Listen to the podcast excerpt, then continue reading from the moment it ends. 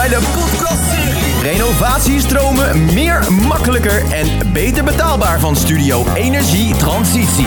Peter Linders en Niels Rood. Van het programma Up Tempo praten met één gast die helemaal alleen één antwoord moet geven op de simpele vraag: Hoe zorgt jouw experiment? Hoe zorgt jouw experiment voor meer makkelijkere en beter betaalbare woningrenovaties? Laten we beginnen. Goedemorgen, mijn naam is Peter Linders. En ik ben Niels Rood. Vandaag deze morgen is onze gast Leonie van der Steen, geboren in Groningen op 9 februari 1980. Oprichter van het Amsterdamse transitiebureau Squarewise. Voorheen eigenaar en directeur, nu één van de teamleden nadat ze het bureau heeft overgedragen aan het personeel. Het liefst houdt ze zich bezig met nieuwe manieren om energietransities te versnellen. Afgelopen week heette ze Peter van der Steen. We gaan het haar vragen waarom. Goedemorgen Leonie. Hi, goedemorgen Peter. Goedemorgen Niels. Nou zijn we benieuwd waarom je Peter heette afgelopen week. Waarom was dat? Het is wel mooi dat jij mij die vraag stelt. Wie zou dat nou niet willen? Want volgens mij heette jij Petra vorige week. Ja, dat klopt. Ja, nee, het was, eh, ik vond het wel een ludieke oproep uh, om uh, meer diversiteit aan de top te krijgen. Er was een onderzoek geweest dat er in Nederland meer CEO's zijn die Peter heten dan vrouwelijke CEO's. Um, en uh, jij vertelde net al, ik ben ook uh, directeur geweest van ons eigen bedrijf. Wat uh, jij zei dat we het hadden overgedragen aan, het, aan de medewerkers. We hebben het eigenlijk overgedragen aan het bedrijf zelf. Dus het is nu van niemand meer.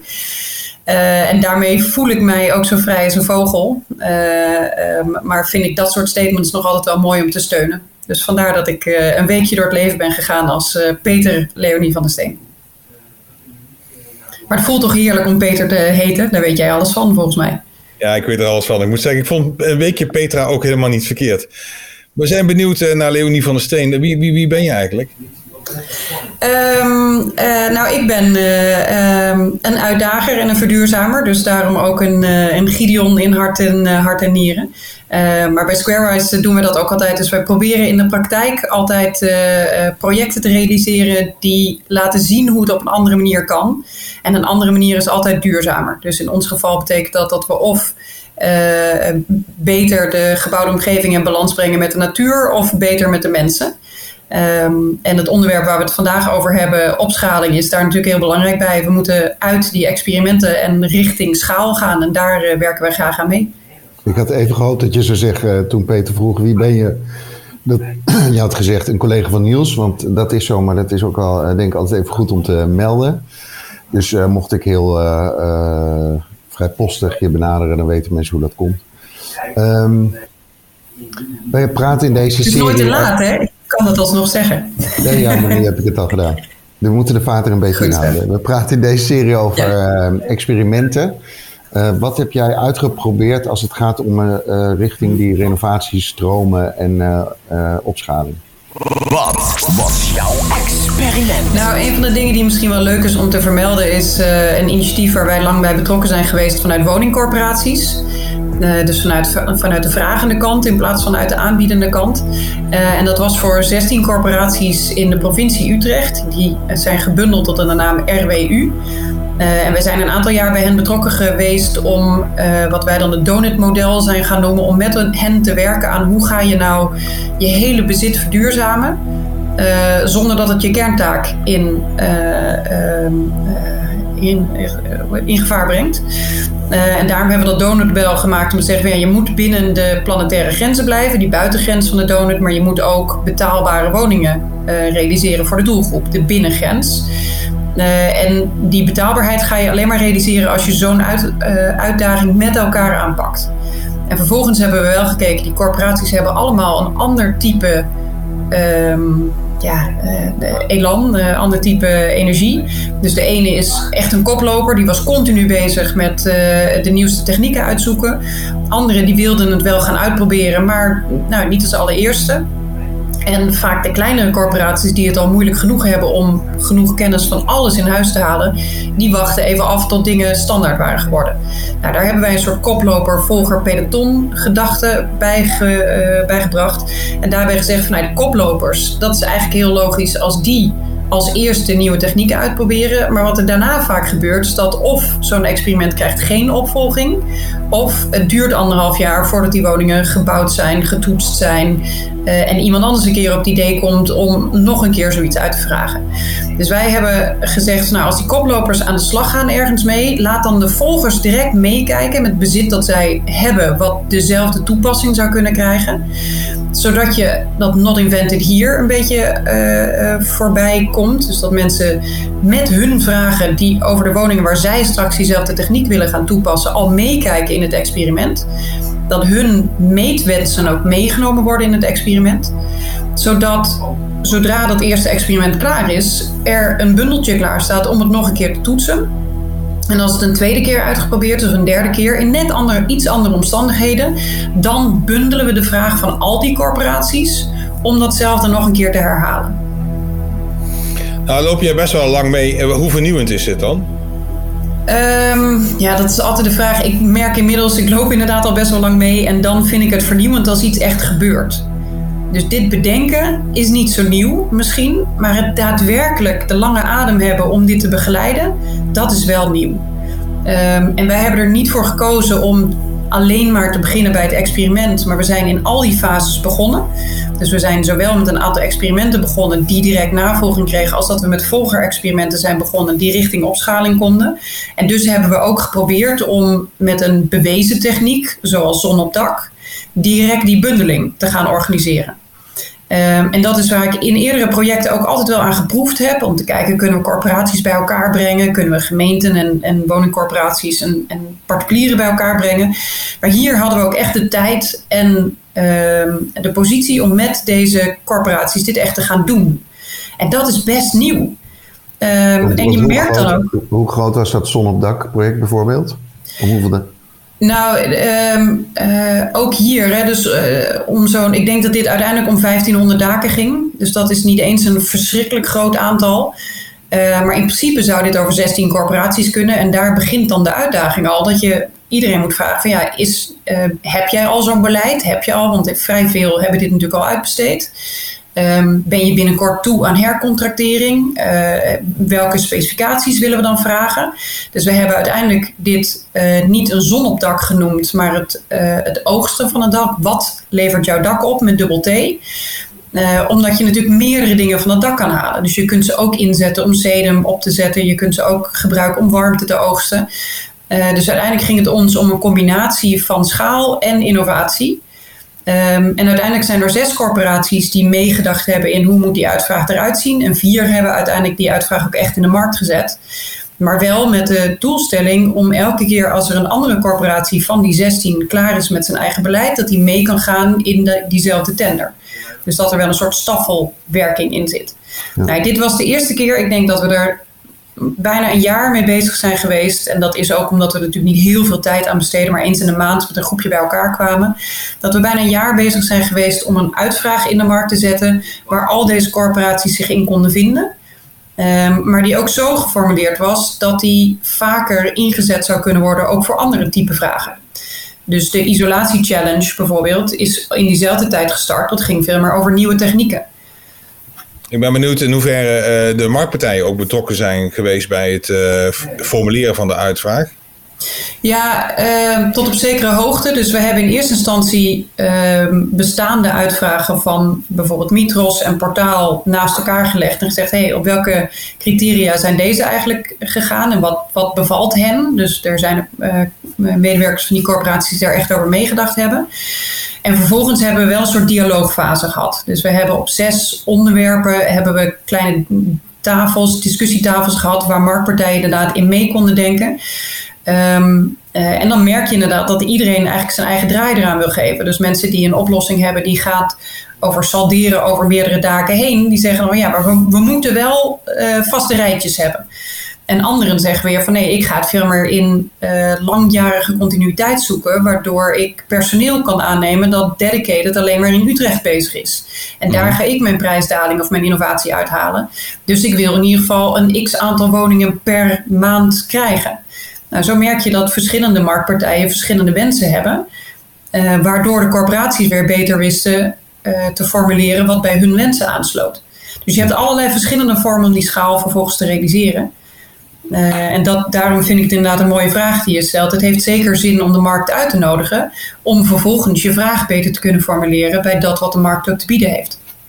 Ik ben benieuwd, uh, we doen ook onderzoek naar bij Uptempo van in hoeverre begrijpen die verschillende partijen elkaar. Dus woningcorporatiesmarkt en de markt de woningcorporaties. Ja, nou dat is wel een van de dingen waar ik tegenwoordig ook bij Gideon veel mee bezig ben. Dus om dat wantrouwen uit de markt te halen. Je merkt dat de, de bouwfraude nog steeds diep in onze genen zit. En dat als je echt puntje bij paaltje komt, dat nog steeds wel de kop opsteekt. Maar ik merkte in deze sessies dat de corporaties heel erg positief verrast waren. Dus waren, ik vond ook dat de marktpartijen heel open waren. Echt ook met elkaar aan tafel gewoon hun eigen concurrentievoordelen uitlegden.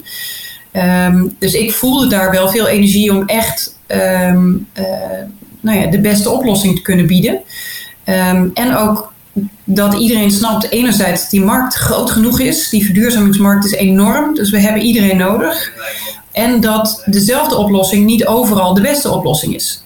Dus dat het ook terecht is dat marktpartijen uitleggen waar het verschil in hun proposities in zit, zodat corporaties ook snappen met kennis van hun eigen uh, voorraad welke proposities het beste bij hun voorraad passen.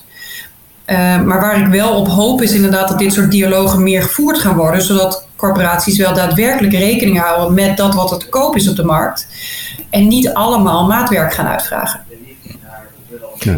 Ja, Leonie, ik ben Burgondisch, hè, dus ik, uh, ik denk aan beelden, volgens mij Niels ook. Dus je had het in het begin over een donutmodel. Uh, kan je daar nog iets over toelichten? Ja. Um, ja, dit is uh, naar het model van Kate Raworth, die, een Britse econoom die eigenlijk naar de huidige economische overtuigingen heeft gekeken en heeft gezegd, zij heeft er zeven volgens mij aangewezen van zij, dat is eigenlijk heel gek dat we daarvan uitgaan. Dus bijvoorbeeld dat de economie heel erg uitgaat van individuele optimalisatie, terwijl we eigenlijk groepen zijn. Dus wij kopen als gezin, of wij kopen als maatschappij, of wij kopen als. Nou, zo zijn er heel veel oude dogma's die zij heeft doorbroken. En uiteindelijk heeft ze een model gemaakt waarin ze zegt, dus een van de dingen waar zij zich nogal over verbaast, en ik met haar, Niels ook, en waarschijnlijk nog veel meer mensen, Um, dat we geen rekening houden met die externaliteiten. Dus op het moment dat je uh, een woning verbouwt en je gebruikt daar heel veel materialen voor, dan moeten die materialen ergens vandaan komen. En op een gegeven moment is dat eindig. Die grondstof toevoer is eindig. Dus zij heeft gezegd, we moeten eigenlijk naar een heel ander type model gaan, waarin die planetaire grenzen, dus hoeveel kan de wereld aan, hoeveel energie mogen we verbruiken, hoeveel grondstoffen kunnen we verbruiken, dat zou eigenlijk de buitengrens moeten zijn. Daar kunnen we nooit overheen gaan, want dan putten we de aarde uit. Dus we moeten onze economie binnen die grens zien te krijgen. Nou, jullie, eh, waarschijnlijk heeft iedereen wel gehoord dat wij nu ongeveer anderhalf tot twee planeten per jaar gebruiken. Ergens in augustus is altijd Earth Overshoot Day. Um, en zij zegt, ja, we moeten dat langzamerhand weer naar één aardbol terugbrengen. En tegelijkertijd moet niemand in armoede leven. Dus er is ook een ondergrens. Uh, en dan kom je op een soort donut, dus een binnenring en een buitenring. Die, daar, binnen die ring is de veilige zone. En met de, je kunt daar allerlei leuke, leuke varianten op maken. Dus met de eh, RWU hebben we bijvoorbeeld allemaal puzzelstukjes gemaakt. Waarin we hebben gezegd van ja, die donut die bestaat voor een stukje uit wat woningcorporaties doen. Maar ook voor een stukje uit wat particuliere eigenaren in uitgepompt bezit doen. Een stukje uit gemeenten, een stukje uit netbeheerders, een stukje uit bouwers. En al die partijen moeten samen zorgen dat die puzzel gelegd wordt in de uh, energie- en warmtetransitie en de grondstoffentransitie in de gebouwde omgeving. Je zei eerder, toen het over die donut ging, de binnenring wordt eigenlijk uh, gevormd door uh, betaalbaar verhuren, hè? betaalbaarheid van, de, van het wonen, voor corporaties dan. Uh, klopt denk ik wel, maar dat noemde je ook de kerntaak van corporaties. Hebben corporaties niet eigenlijk al lang twee kerntaken, namelijk verhuren en verduurzamen? Ja, ze hebben het zelf vaak over, dus de meeste prestatieafspraken gaan over drie criteria. Dus betaalbaar, beschikbaar en duurzaam, of kwaliteit noemen ze dat laatste meestal. En daarom hebben wij gezegd betaalbaar en beschikbaar is eigenlijk die binnengrens, dus voldoende woningen tegen een betaalbare prijs. En die verduurzaming die zit inderdaad in die buitengrens. Dus zij hebben het meestal over drie criteria. En die drie criteria hebben we inderdaad in die donut geprobeerd te vormen. Uh, en ja, zij snappen dat ook allemaal wel, maar ja, een deel van de doelstellingen ligt nog steeds op 2050. En dan kun je jezelf nog best uitleggen dat de beslissingen die je vandaag neemt, daar misschien niet zo heel erg door beïnvloed hoeven te worden. En ons punt was juist dat als je in 2050 en die betaalbaarheid en die beschikbaarheid en die verduurzaming geregeld wil hebben, dan moet je nu samen beginnen. Want in je eentje ga je nooit die, die kwaliteitsslag tegen, de, tegen een acceptabele prijs halen. Dus je moet gebruik maken van elkaars inspanningen. Je moet gebruik maken van elkaars inkoopkracht en wat de markt te bieden heeft. Dat is een mooie quote voor dit blokje te beëindigen. Maar we zijn benieuwd eh, van wat heb jij geleerd van dit experiment? Wat heb jij geleerd?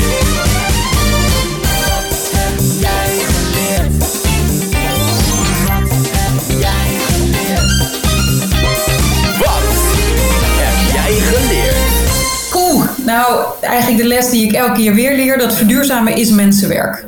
Uh, dus het is een ongelooflijke inspanning om goed te luisteren naar de zorgen die mensen hebben om uiteindelijk dit toch niet te doen. Um, en dat op alle niveaus. Dus ik heb ook wel eens echt uh, best boos voor een groep bestuurders gestaan. En gezegd, er zijn er nu maar vier die meedoen. Dit gaat me niet nog een keer gebeuren. Want dit is wel gewoon de kern van de, van de donut. Uh, en we hebben het afgelopen jaar losgelaten. Dus inmiddels zit er een andere kwartiermaker op en uh, doen wij het niet meer. Dat is natuurlijk ook de bedoeling. Dus uiteindelijk zijn wij tijdelijk. Um, uh, en ik krijg nu wel van hem terug dat de bestuurders inmiddels ook wel snappen wat de waarde is van deze manier van samenwerken. Um, en een van de dingen waar we ook altijd heel erg op gehamerd hebben is het no-regret denken. Dus de bestuurders waren heel erg bezig met ik wil niet de verkeerde beslissing nemen. Wij hebben echt wel geprobeerd de hele tijd te laten zien dat het niet nemen van een beslissing vaak slechtere gevolgen heeft, ergere consequenties heeft dan het maar uitstellen van een beslissing. Dus een van de corporaties ging toevallig ook over zon op dak. Die was al, al anderhalf decennium geleden, zo niet langer, bezig met uh, redelijk grootschalig zon op dak. En die zeiden, ja, wij hadden toen natuurlijk panelen met een potentie van niks. Maar omdat we zoveel eerder zijn begonnen, hebben we nu achteraf veel meer opgewekt dan al die partijen die pas later zijn begonnen en betere panelen hebben liggen. Nou, zo proberen we de hele tijd voorbeelden te laten zien van neem nou stappen, neem nou beslissingen. En dat is ook wel een van de dingen die ik vaak tegen gemeenten of tegen het Rijk zeg. Van ja, misschien moeten zij een soort risicopot hebben. Waarbij je kan zeggen van stimuleer nou die opschaling, stimuleer die grotere stappen. En het enige wat te tegenhoudt is dat er nog maar weinig mensen zijn die het eerder gedaan hebben. Dus um, uh, vang dan die risico's af. Dat als achteraf het ergste scenario waar is geworden, dan vangt de overheid dat op. Dat is volgens mij het type rol dat een overheid zou moeten hebben. Om weer veel meer die ondernemersgeest bij de corporaties, veel meer dat, die risicoaversheid er een beetje af te halen. Maar dat is wel een van de lessen die ik geleerd heb. Dat dat, ja, je moet er wel respect voor hebben. Dat het zijn, het zijn terechte overwegingen. Je, je moet echt wel snappen waar die angst vandaan komt om mensen mee te nemen. dat is iets van de lange adem. Ja, die tip die blijft mij wel bij. Dus uh, neem een beslissing, ook al is die fout. Maar uh, levert meer op dan geen beslissing. Over het algemeen wel, ja. Je hebt vast nog wel andere tips uh, als het gaat over opschalingen en experimenten. wat, wat kunnen mensen nog meer doen die zich daarmee bezighouden? Nou, als je me toestaat om nog één ander project erbij te halen. Wij zijn uh, in de gemeente Schiedam aan de slag geweest met uh, een aardgasvrije wijk. Dus dat is waarin woningcorporaties samenwerken met gemeenten en netbeheerder en dan vaak andere partijen. Ook bewoners natuurlijk, maar ook bijvoorbeeld warmteleveranciers. Um, en in deze wijk in uh, Schiedam was een woningcorporatie die zijn huiswerk echt goed had gedaan. Dus heel goed had doorgerekend hoe zij inderdaad hun woningen konden verduurzamen tegen een acceptabele prijs. En voor hen was het antwoord, omdat zij vlak langs de uh, leiding over Noord lagen, de hoogtemperatuur uitkoppelingsleiding. Voor hen was het antwoord aan te koppelen aan een warmtenet. En dus waren zij de grote drijvende kracht achter het gerealiseerd krijgen van een aardgasvrije wijk. De gemeente wilde ook wel, maar die ja, wilde niet per se een koplopersrol nemen. Um, en die hadden dus echt wel de drijvende kracht van de corporatie nodig om die aardgasvrije, wijk echt uh, in versnelling te willen brengen. Um, en wat de corporatie heeft gedaan, heel interessant, is dat zij een uitvraag hebben gedaan. waarin ze ook de belangen van de gemeente hebben meegenomen. Dus die corporatie heeft gezegd: er staan ongeveer 5000 woningen in deze wijk. De helft daarvan is van ons, de helft dus niet. Uh, een deel van die woning die niet van ons is, zat wel in gemengd was veel hoogbouw. Maar ook een deel was 100% particulier. Um, en die corporatie heeft gezegd: nou, als wij nou een tender uitschrijven voor alle 5000 woningen. Dus de aanbieder die bij onze woning aan de slag gaat, die moet ook een goed aanbod aan particulieren hebben en moet zelf ook de marketingkosten willen dragen om dit uit te dragen bij particulieren. En een woningcorporatie mag natuurlijk niet iets doen, mag niet iets financieren wat voor particulieren is, maar mag wel gewoon zijn eigen bezit doen. En ook hier hebben we wel gebankierd op het feit dat met deze schaal op een gegeven moment de kinderziektes uit de renovatieconcepten zouden zijn en dat ze dus goedkoper konden worden en dat die voordelen bij de particulieren terechtkwamen. Maar ook dat de gemeente het zou ondersteunen met wat financieringsmogelijkheden voor VVE's. Ehm, maar ook dat de gemeente uh, een aantal lokale mensen zou kunnen opleiden. Uh, dus installaties installateursopleidingen zouden kunnen laten doen die in deze wijk aan de slag konden gaan, waardoor zij ook weer een deel van de uh, meerkosten konden financieren. Uh, dus doordat de, de, de corporatie zelf had gekeken wat is nou het beste voor mijn bezit, zijn zij een drijvende kracht achter die um, wijk geworden. Um, en hebben zij echt veel versnelling kunnen brengen. En ook hele interessante dialogen weer gevoerd met een aantal consortia van marktpartijen. Die door deze schaal ook een uh, propositie konden ontwikkelen. Die ze in andere wijken ook weer kwijt zouden kunnen. Nou, en dat, dat is wel een discussie die ik in de RWU vaak heb gehad. Van ja, wij kunnen wel een voorraadbeheer gaan, gaan bedenken. Maar dan komt er straks zo'n aardgasvrije wijk en dan moet ik mijn hele voorraadbeheer op de kop gooien. En wat ik het mooie aan het voorbeeld in Schiedam vind, is dat de corporatie daar gewoon een launch customer is geworden. Die zijn gewoon zo stevig in hun eigen strategie. Dat zij naar de gemeente zijn gegaan en gezegd: wij willen in deze wijk graag als eerste.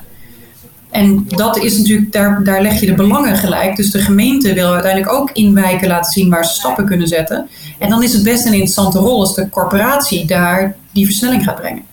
Een mooie oproep, uh, want de twee experimenten in één podcast, uh, wat een opbrengst uh, deze ochtend.